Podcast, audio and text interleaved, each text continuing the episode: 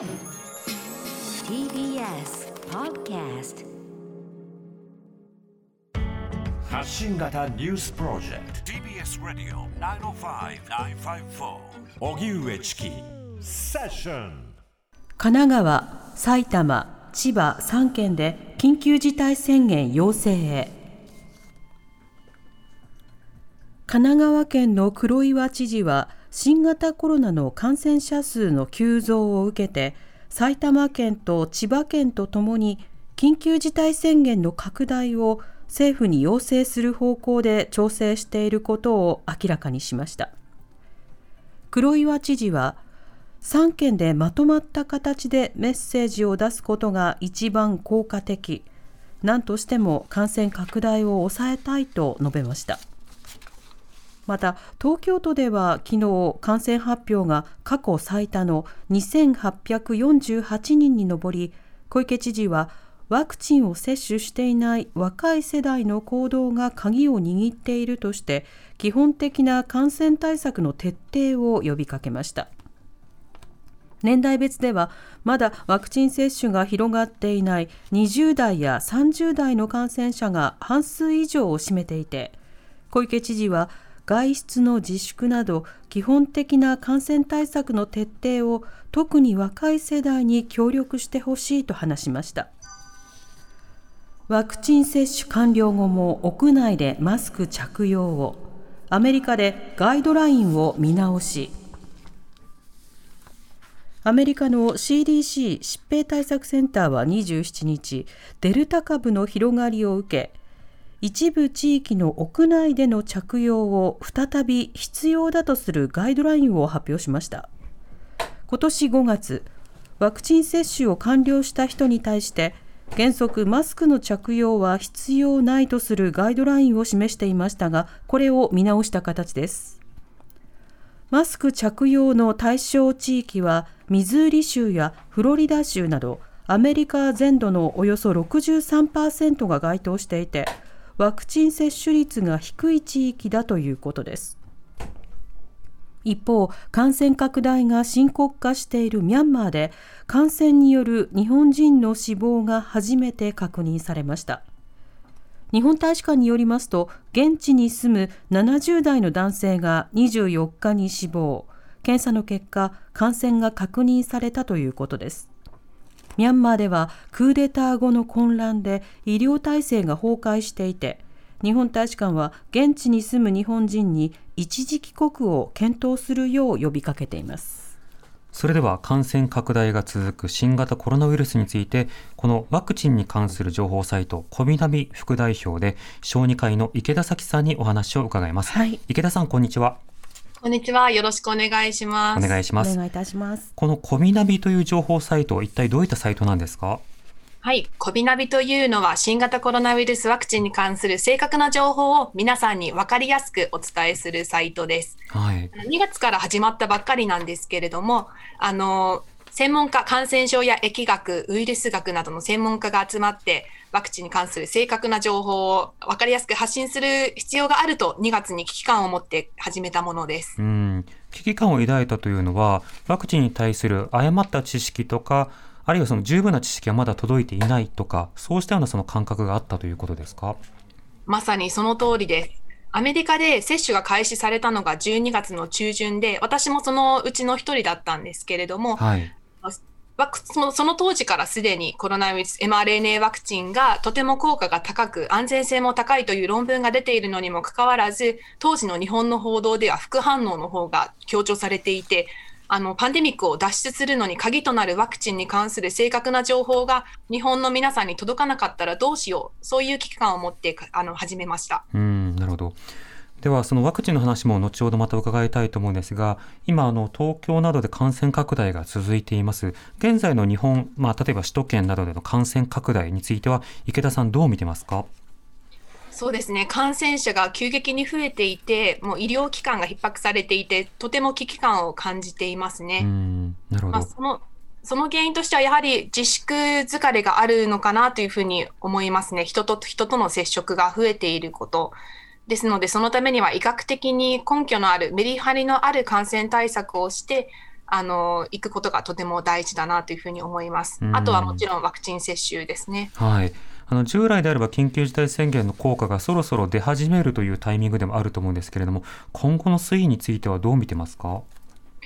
あのまあ、そうですね、今回も、まあ、今までも緊急事態宣言がありましたし、皆さん、それに関してちょっと多少なりとも慣れてしまっているというところはあると思うんですよね。はい。ので、まあ、それでも人と人の接触は減っておりますので、今後どうなるか、あのしっかりと見ていきたいなというふうに思います。うん。それとともにワクチン接種をどんどんあの進めていって、あの重重症化しやすいハイリスクのある方々が特に守られることはとても大事だなというふうに思いますねなる。ほど。ちなみにそのオリンピックによるその影響というのはこれから数字がどうなるかということなんですけれども、そこはどう注目されてますか？そうですね、オリンピックの自体は、オリンピック自体はあのかなりの厳しい感染対策をしているとは思うんですけれども、まあ、それのあの与える影響、オリンピックは開催しているのに、私たちはあの自粛を続けないといけないのかっていうような、そういうようなあの考えの方が多くいらっしゃるとは思いますので、まあ、そのような感染対策、一般の人たちへの感染対策への影響はあったと思います。うん。そういった中、ワクチンのその対象年齢を引き下げる動きも出ています。これについてはいかがでしょうか？そうですね。あの若い方、お子さんでもあの接種をすることはとても重要だと思います。というのが、あの子どもたちもたくさんの我慢をしてきて、この1年半、2年近く過ごしてきました。はい。安全に学校で学び、行事も行い、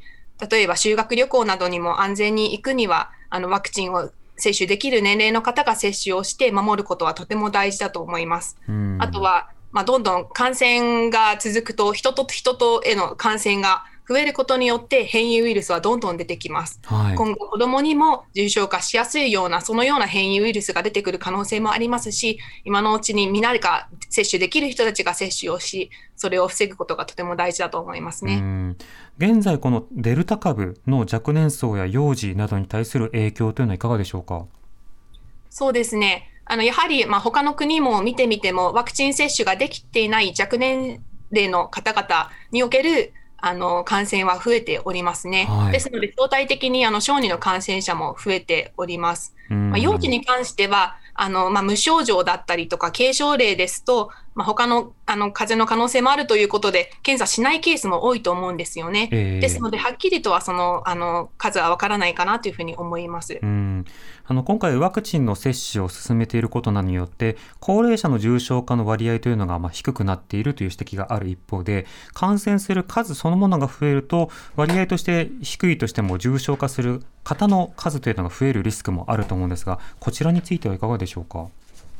ですね、おっしゃる通りだと思います。あのまあ、感染者がどんどん増えていくことによって、相対的に小児の感染者数、そして重症化、あの死亡例なども出てきます。うん例えばアメリカでは爆発的に感染者が増えて、あのまあ、10人に1人は感染していたというレベルまで感染が広がっていたんですけれども、はいそれで小児の感染者は増え、私の働いていたテキサス小児病院でもたくさんの小児のあの集中治療室に入院する患者さんがいました。ええ私の担当した患者さんでも亡くなられるお子さんもいらっしゃいました。アメリカでは全体では400名のあの10 18歳以下のお子さんが亡くなられていますね。うんですので、今後感染者が増えていけば、まあ、あのやはり子どもへの影響も大きくなってきますね。うんということで、ワクチンが一定程度広がったとは言っても、感染者数そのものをまず減らすということや、まあ、病床への影響など、広くターゲットを持って対策するということは、これまで通りということですか？そうですね。まあ、ワクチン接種が進むと感染者も減ってきますので、まあ、感染者数をまあ減らしながら感染対策は続けるということがとても大事だと思います。うんそれからあの昨日菅総理のそのぶら下がりの発言の中で、その政府として新たな治療薬を確保しており、これがあればまあ重症化リスクを減らせるんだというような趣旨の発言があったんですけれども、これは一体どういったものを指すんでしょうか？こちらは抗体カクテル療法をあのそあの指していますね。はい。抗体カクテル療法というのは、イムテブマブとカシリビンマブという抗体をですね、あの大量に作り出して製剤としたものです。うんこの抗体はコロナウイルスが感染するときには、表面にある突起物であるスパイクタンパク質が細胞の AS2 受容体というのにくっついて感染が起こすんですけれども、はい。そのスパイクタンパク質が AS2 受容体にくっつくのを阻害してくれるお薬になるんですね。うん。ただ、あの、これというのは、ウイルス感染の初期にしか効果はありません。うんうん臨床試験で分かったのも、あの、感染してから7日以内ですね。発症から、すみません、発症から7日以内の酸素を必要としない患者さんに、あの、効果があったということで、まあ、リスクの高い方、高齢者の方、基礎疾患のある方などの、まあ、初期において、外来における治療において効果的な療法となります。うんただやっぱり初期ということもあってタイミングは難しいですし、アメリカでは結構、あの、点滴の治療なので、アメリカでは外来で点滴の治療をしてそのまま帰るというシステムが結構あるので、はいあのまあ、そういうシステムがあれば使いやすいんですけれども、あの、なかなかその整備を作るのは、あの、時間がかかりますし、難しいのではないかなというふうに思います。うん、これ錠剤ではなくてそのと、まあ、点滴が必要になるんですか？そうですね。ですので、私の、あの、働いていたテキサス小児病院でも外来で基礎疾患のあるお子さん、例えば、あの、癌だったりとか、あの、肺の病気がある方に対して行う治療を行っていましたね。うん、そっか。となると、その感染が発覚した人に、とりあえずすべて皆さんやってもらいましょうということにはなかなかいかないものなんですか？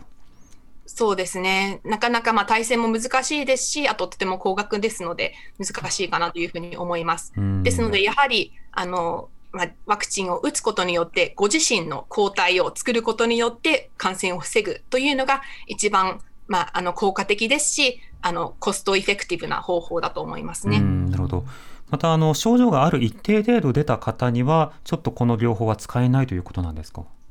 そうですね。まず、あの、感染が起こって発症するときっていうのは、まず最初にウイルスがどんどん、あの、皆さんの細胞に入った後に増えていきますね。はいあ。の億の単位で増えることもあります。うんうんまあ、ですので、その、それが起こった後に、過剰な免疫反応が起こることによって重症化する。あの、こそういうような過程を得ていくんですね。うんですので、最初のウイルスが、あの、増える前に投与しないとなかなか、あの、効果が期待できないような、そういうような治療になります。なるほど。この治療方法というのは、その諸外国でももうすでにあの多くの実践例というのがあるんでしょうか？そうですね。アメリカでは、あの、治療は行われていますね。うん、なるほど。そしてそのタイミングなどについては、まあ、徐々にこう知見や現場感覚も積み上げられていくということですか？あもうすでにあの臨床研究が行われていて、 New England Journal of Medicine というようなあの有名な学会誌にその効果があるということは、あの論文として出ておりますね。うん、なるほど。これあの特にでは基礎疾患のある子どもなどに対して、まあ、こうしたカクテル療法をまあ投じていこうということなんですけれどもこれあのリソースの確保であるとか体制の準備というのはどういった点が必要になるんでしょうか？そうですね。まず、まあ、製剤を、ああと、すみません、ちょっと、ちょっと、あの、その、あの、確認しますと、お子さんだけではなくて、その、はい高齢者の方とか基礎疾患のある方ですね。うんそれに対してあの治療が行われます。はい。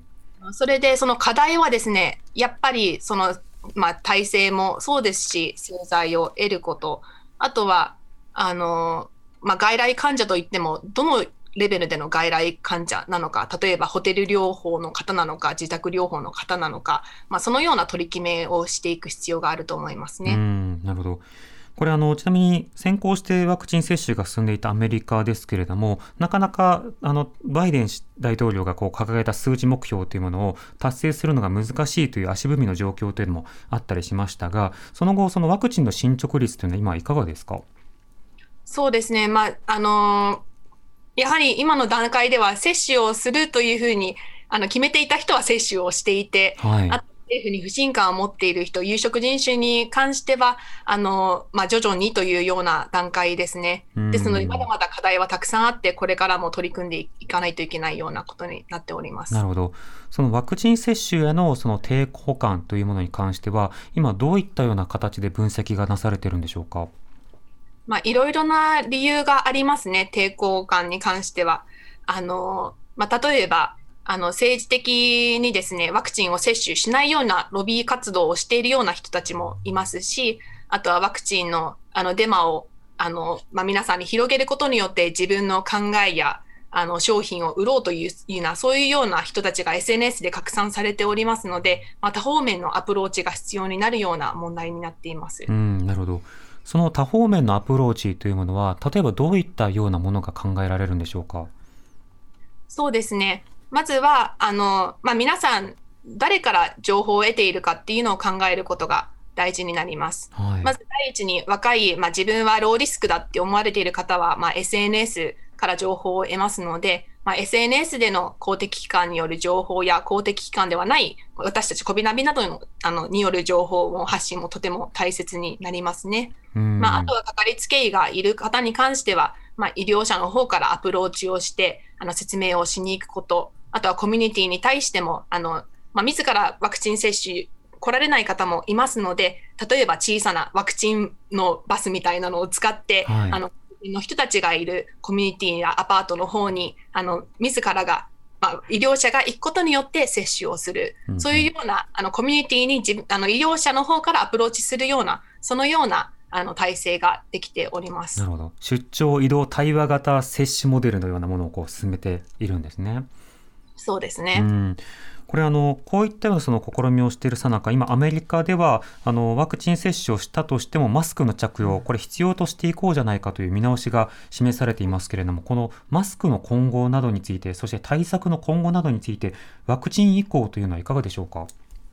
そうですね。あの、おっしゃる通り、あの、最近 CDC や、あの、マスクをしていこうというふうにまた方針を転換しました。あの、そのような、あの、方針転換というのは、やはりその感染の状況だったり、変異ウイルスの状況だったり、それによってどんどん変わってくるべきものだと思います。うんあとはワクチンの接種率ですね。はい、まあ、でまあ、今後どうなるかっていうのは、ちょっとまだあの感染者の推移やあのワクチン接種のあの進み具合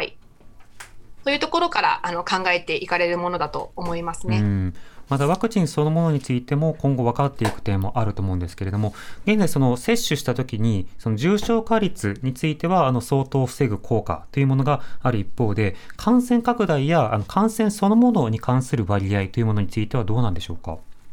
そうですね。あの、実際2回接種をちゃんとするとですね、あの、8割ぐらいの感染予防効果っていうのはデルタ変異に関しても mRNA ワクチンは効果を維持します。うんただアメリカで問題となってしまったのは、あの、ま、ワクチンを接種した人たちはマスクを外していいよというような推奨だったのにもかかわらず、はいワそれに、まあ、皆さんがワクチン、あの、ワクチン打った人がマスクを外して、そしてワクチン打ってない人に関しても、あの、マスクを外して、あの、普通に通常に生活を戻してしまったっていうのが、あの、ありますねう。んとなるとこれ日本でも今後ワクチンを接種ある程度進んだとしても例えば変わらずあの出かけるルールとかあるいはその密を避けるとかマスクはしましょうとかというのを継続されそうですか？日本の今のあの、まあ、状況や政策を考えますと、まあ、続続けるの、しばらく続けるのであろうなというふうには思います。うんただですね、あの、やはり皆さん、自分にワクチンを接種することに対す関するメリットがないと、ワクチン接種したくないですよね。うんで特に若い方に関しては、ワクチン、まあ自分は重症化しないだろうし、ということで、あの、危機感を持っていない方も多いんですよね。はいので、ワクチンを接種したらこういうことができるようになりますよ。こういう感染対策はあの不必要にしなくていいんですよっていうのをどんどん政府が示していくこともあの大事だとは思いますね。うんですので、感染者の推移を見て、あの徐々にあの感制限をあの取り除いていくっていうのはとても大事になると思います。なるほどに関しては皆さんあの、まあ、国民性としてもそのしっかりと感染対策をされる方が多いですのでワクチン接種が進むことそして今のような感染対策を続けることによって、まあ、アメリカのような国よりもあの早く感染者数は減ってくるのではないかなというふうに期待をしています。うんわかりました池田さんありがとうございましたありがとうございました。はい、えー、小ビナビ副代表で小児科医の池田咲さんにお話を伺いました。TBS Radio 荻上チキ